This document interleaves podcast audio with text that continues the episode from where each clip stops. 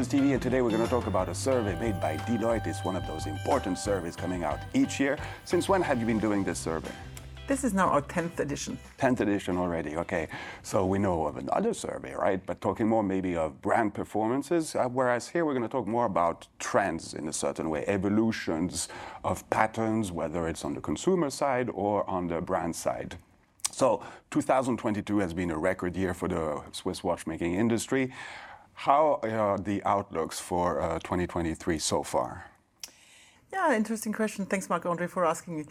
Um, what is interesting, we are asking the watch executives, this year we have 75, on what is their impression and their outlook for the Swiss industry as a whole, uh, for the export industry, and then for the watch industry.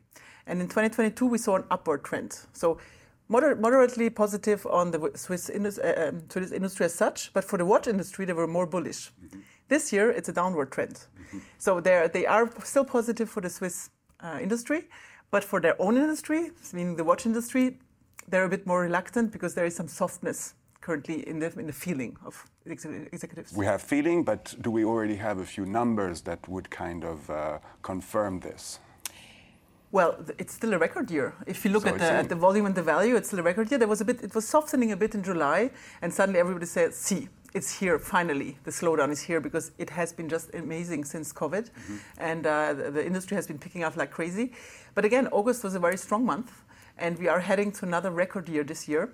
So the softening has not really started yet. Okay, but the general impression of uh, executives definitely is going a little bit more on the cautious side. Yes, because of course they still see inflation, they see the very strong Swiss franc. Uh, I mean, there is still bottlenecks, the overall geopolitical situation. So the economy is a bit disrupted, and it's very difficult to do predictions. And of course, China and the Chinese consumer.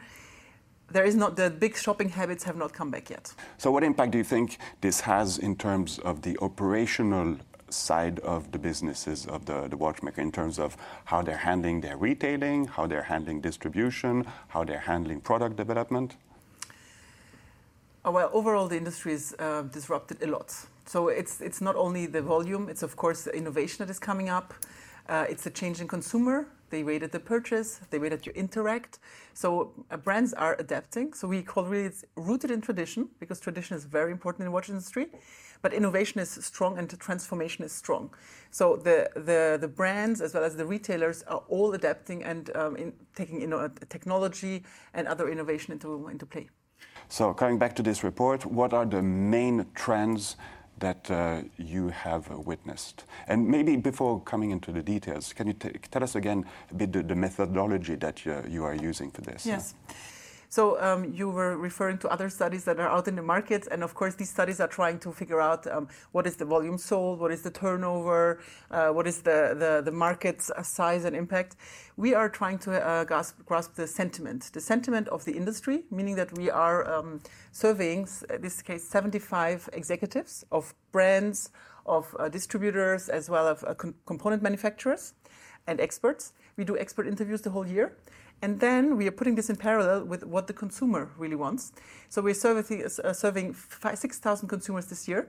Uh, last year it was 5,511 countries. Now we have a 12th country, India, where we did a little spotlight um, because we believe it's important to see one thing is what, what the, the, industry thinks, but one thing is what do the consumers really want.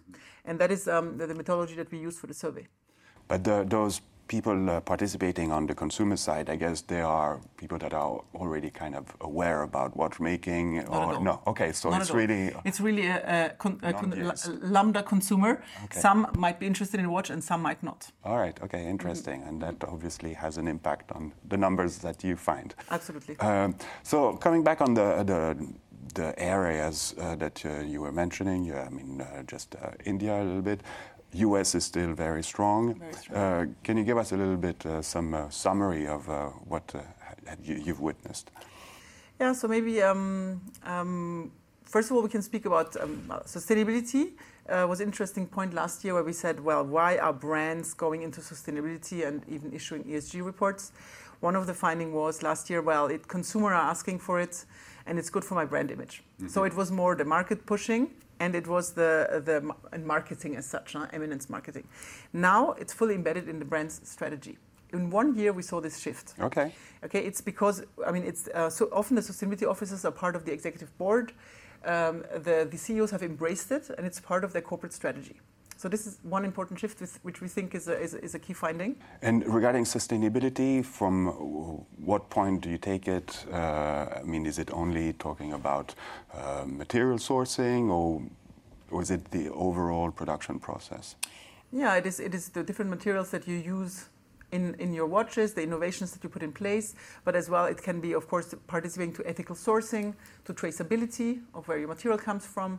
Um, it is as well uh, overall the consumption that you as a company make, uh, the reporting and the transparency that you have on your overall impact and footprint of, this, of the ESG. So it's really a very broad um, definition of sustainability. So, if this has been taken into consideration by the brands themselves, have you seen also a shift in terms of the on the consumer side? Is it just confirming a bit more that it, uh, that those uh, values are more prevalent? Yes, but as usually, um, consumers don't really want to pay additional for any sustainability efforts. They think it should be part of what the company does. And we see as well, that the younger the consumers get, the more it is important to be uh, aligned with the values that the companies are representing. So it, you would not necessarily buy a watch because it's sustainable, but you would not want to buy a watch of a brand that doesn't embed sustainability in its core. So that is, that is a shift that the companies just have to take and now do take as well. Um, and we always ask the question if you have a, the choice between a sustainable watch or a, a, a, watch that you like the brand image, which one you choose. Last year it was a bit in between. Now the sustainability becomes more important, but again for younger consumers. And does it change per continent? Um, there is some different uh, trends, but it, the top three reasons why you buy a watch is not yet sustainability in almost all of the countries that we've surveyed. Okay, mm not too surprised. so you, you talked about traceability, mm -hmm. and that leads maybe to uh, what brands can do to uh, guarantee a better, better traceability. Yeah. Uh, what evolution have you witnessed there? Um, yeah, so we see, I mean, traceability goes with technology mm -hmm. because often there is different blockchain technologies, for example, that are being used now for traceability. Um, we see that the market is still a bit scattered in the different solutions of traceability that is offered, uh, but more and more brands are trying to have ethical gold, ethical steel, um, and materials that you can really have as well. Not only you know where it has been produced or extracted, but there is no child labor involved mm -hmm. for ethical considerations as well. But by traceability, I was also referring to the fact that you know the watch has been produced by, uh, I mean, from this batch. I mean, so in terms of uh, all the counterfeiting and things like yeah. that, uh, because I mean, we've been talking about this since years and years. But do you see actual um, uh, decisions made by uh, brands that really go into that direction? Well, more and more brands offer the op opportunity to have a, a, an NFT or a digital certificate that is on blockchain. But often a digital certificate is certifying the watch as such and the owners of the watch that the warranty work has been done. Uh, to, to, trace for the fully, I mean, the provenance and is still another step yeah, because it's course, technically yeah, com uh, complicated to do. Uh, but we see now with, with Aura Blockchain, Arianee, ORIGYN, I mean, there's several solutions that offer this as well. And a lot of brands, like for example, Panerai just started as well to offer again to, to subscribe to, to a digital warranty uh, that is on NFT. Um, um, Breitling offers on all, all their watches. Uh, you, we see that uh, um, Breitling doesn't want to offer, announce that they wouldn't use any um, uh, diamonds anymore, only lab-grown diamonds from 2025. So more and more are, are moving into that direction now. Mm -hmm. In terms of uh, retailing and distribution, mm -hmm. there's been a major announcement at the end of uh, the summer uh, with the acquisition of Bucherer by uh, Rolex. What impact do you think it has, and why it happened now? In this? The impact, it was a shock for everyone, quite a revelation, I would say, because it's one of the biggest M&A transactions in the, in the recent mm -hmm. years.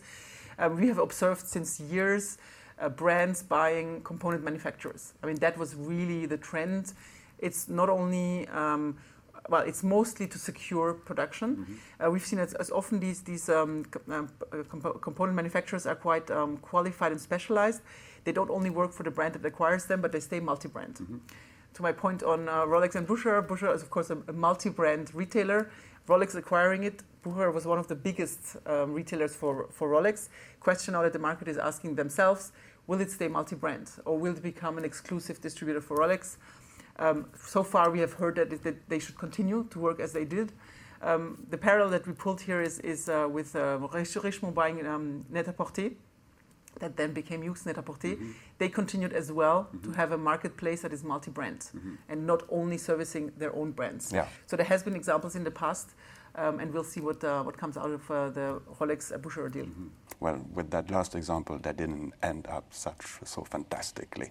But uh, here, I'm sure everything is much more secure. I mean, we're talking more also traditional retailing in a certain way, even though the level of experience that those retailers are now bringing to their consumer has changed and evolved quite significantly. No? Yes, I mean, Rolex had historically not uh, taken the decision not to move into retail. Mm-hmm. I mean, they had the distributors, and that was their model, yeah. and they didn't want to move into another direction. I mean, here as well, of course, Bucherer uh, was, uh, was succession questions, so the timing yeah. was, dr- was driven more by succession than any um, strategic consideration, probably. Um, but you're right, the retailers and Bucherer themselves, I mean, you, you look at their, their e-commerce uh, opportunities, their expansion internationally, uh, their, their um, partnership now that they have with, um, with uh, Sotheby's in Zurich. Uh, they sell pre-owned watches on Mytheresa as well. So the, the, traditional retailer that had a few shops and was was face to face interacting with clients is moving into a, a multidisciplinary ecosystem. And this can be said also for the brands themselves, since they're opening much more yes. their own boutiques. Absolutely. Yes. And what do you think they're looking uh, with this? What's their main target? What's the, the main purpose? Well, uh, um, overall, it's, I mean, just to set the scene again, we, when we ask the question, where do you think that most of the consumers will buy their watches? I mean, the executives are clear it will be in store. Mm-hmm. When we, when we ask the consumers, depending on the countries, and India again is an outlier where over 60% would buy their watch online, most of them, 45%, still uh, want to buy, uh, only want to buy online, and most of them buy in store. So, of course, the in store experience becomes important, but cu- customers entering the store are much more informed. I mean, they have informed themselves online, on social media. So you have to offer something different. Mm-hmm. So it's more the um, the AP house or, or, flagship store immersive experience to get the brand experience that you cannot get through um, uh, digitally so easily. That makes a difference. And we see that the interactions now in person, and that's one of the other findings, the interpersonal experience become more important again. I mean, imagine Watches and Wonders. It was digital during the pandemic, it became hybrid. But the more and more people are coming, and not only the, the distributors, but also the general public. I mean, the two days for the public have now become three days for the public because people want to interact. And the, and the online auctions have grown drastically during pandemic, are again stagnating online because people want to have the experience and the fever of an, of, a, of a, an auction that is in person. Mm-hmm. But coming back to the, the watch events, uh, one of uh, the findings uh, of your studies shows that today executives are perceiving these uh, venues as being much more significant and purposeful as only one year ago, no? Absolutely. Because two years ago, when I spoke with watch executives, I said, well, why would I wait for an event that is only once a year? I do launch my collections now six times a year. I can interact directly doing a roadshow, digital roadshows. I can, I, I, can really have more personal interactions with a la- larger audience. But you see that, in fact, in the end, these big fairs, they drag public, they drag uh, professionals and you can make a big impact by being there in person. And and the the, the I mean, you, have been all to the Watches and Wonders. It was amazing this year. Huh? The positive vibe, the experience, the, the, the to, to, see how the, the watch industry has evolved was just amazing. And I think this these personal communication. Plus now, I mean, they even want to make direct selling at Watches and Wonders. Before it was more a B two B. The collection will come out in eight months. Now the collection comes out soon, and now it will be maybe let's already make a transaction at the fair. So the agility and the see now, buy now, which becomes more important for consumers when they're so used to buy online, is, uh, is, is, really growing. But uh, talking about uh, see now, buy now, we still have uh, uh, supply issues. Yes. Uh, and we're seeing that consumers today are not necessarily wanting to wait that long anymore. Yep. tell us a bit more about that.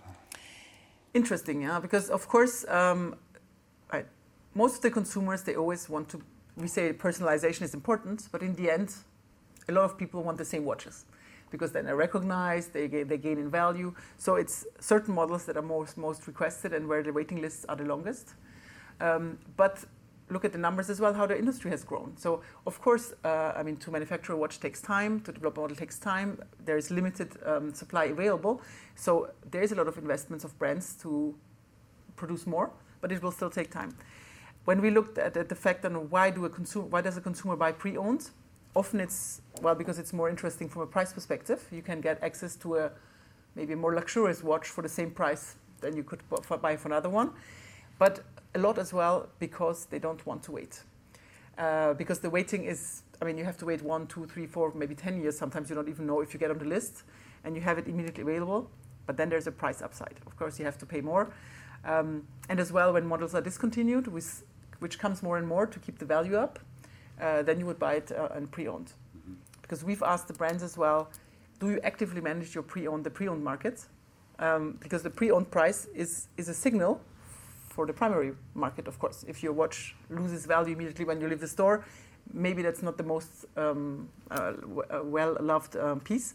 So um, still half of the brands do manage the, the, the, pre-owned market, meaning that they discontinue models or they might actively buy again or they, they, have, they would check the supply in order to make uh, the watch not too spread around um, the ecosystem. But the fact of having consumers, uh, I was reading in, in your study that like 58% said, okay, well, now I don't want to wait and I go to something else, mm-hmm. meaning that, okay, it creates a new demand on other models and for mm-hmm. new brands, uh, not necessarily new brands, but I mean, it's good opportunities uh, for them.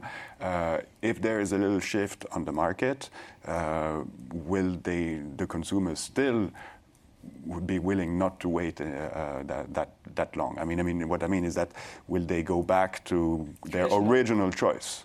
Probably yes. Yeah because I mean I think that a lot of new brands have as well benefited from the fact that the, the established brands there's a lot of waiting, and they uh, that gives the opportunity to get more shelf display as well, to have maybe somebody turn to a more innovative brand, that less well-known brand. The question will be when, as you mentioned, there will be more supply, will the, the demand on these these uh, innovative watches remain?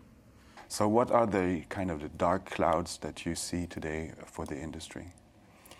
Um, or, I mean, perceived by the executives, of course, yourself, and uh, if you have any insight from the consumers. Well, um, need to think hard because I mean the challenges have always been there. Huh? There's, uh, I mean, for example, labor. We didn't speak about labor. Mm-hmm. Uh, you might invest into production facilities, uh, you might be able to get uh, ethical gold and ethical steel if there is nobody to do the, to prepare to set up the watch yeah. and to have qualified watchmakers as well little hands that work on it then you have a challenge yeah. and the, the, qualified labor is top of minds of executives and top of mind as well of the component manufacturers that's a very important part i think and Switzerland is not that big. It takes time as well to make qualified watchmakers, so that will be uh, one of the challenges that is coming up. Did any of those executives tell you what could be uh, an answer for this? Well, you see that some brands are opening their own schools, they're investing in apprenticeships, they want to open their own training facility. I mean, Rolex historically had already training facilities and a good, very good program. Mm-hmm. Swatch, Swatch Group is always telling on their press release how much apprenticeship they have, how, much, people they have trained. And now we see that even uh, um, in recruiting agencies like Adecco, they have a, a training facility. Um, it's a two-week uh, understand if people have the, the, the, manual skills to be a good watch um, component um, worker. Um, but more and more people have see these needs and, and, and try to help the industry. Mm-hmm. And obviously, I mean, we're surrounded by geopolitical uncertainties, yes. and obviously, what just is happening right now uh, is just another confirmation of this. What impact? Uh, can, can you measure the impact this has on consumer behavior? Um, well, the, the, the, surprising thing is every time something really bad happens or really difficult happens, luxury is still resilient. Mm-hmm. And that's the question somebody asks yourself uh, why, if you're locked in uh, because it's COVID and you cannot get out, why would you buy a luxury piece? Well, you still do because you need to reward yourself and it's, it's, an, it's an emotional choice, it's not a necessity. And, uh, and we see that more and more, like take India, for example more and more people, when we looked at our consumer survey, the consumer signals, as we do, we do these surveys regularly on spending, more and more people want to spend on this discretionary and just reward themselves. And, and the, the, um, the proportion of discretionary spending is growing. You know, even if it's difficult sometimes when you just spend on your daily rents and, and food, you have to have something that makes it different.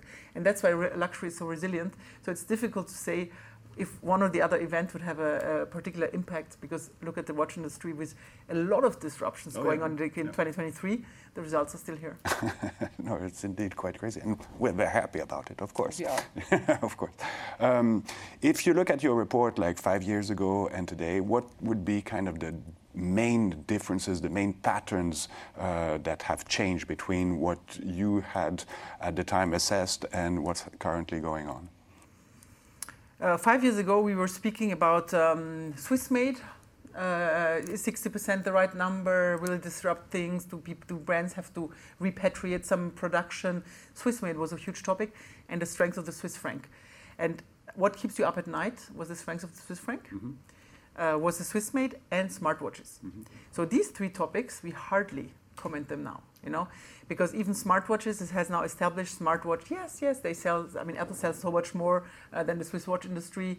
Um, I mean, uh, look at all the black boxes that all the people have on their wrists. It is there, but it's more a sports sportive use, uh, connection use. But it's not. It doesn't show the elegancy, the the reward myself, the luxury that people like on their wrists. Um, and, and, and the topics like pre-owned, like ESG, like technology, like, like blockchain, I mean, we didn't speak about it five years ago. Mm-hmm. So that's why I say it's a, it's a traditional uh, industry, but it's still an industry that is in full transformation because there is so many new things coming up every year.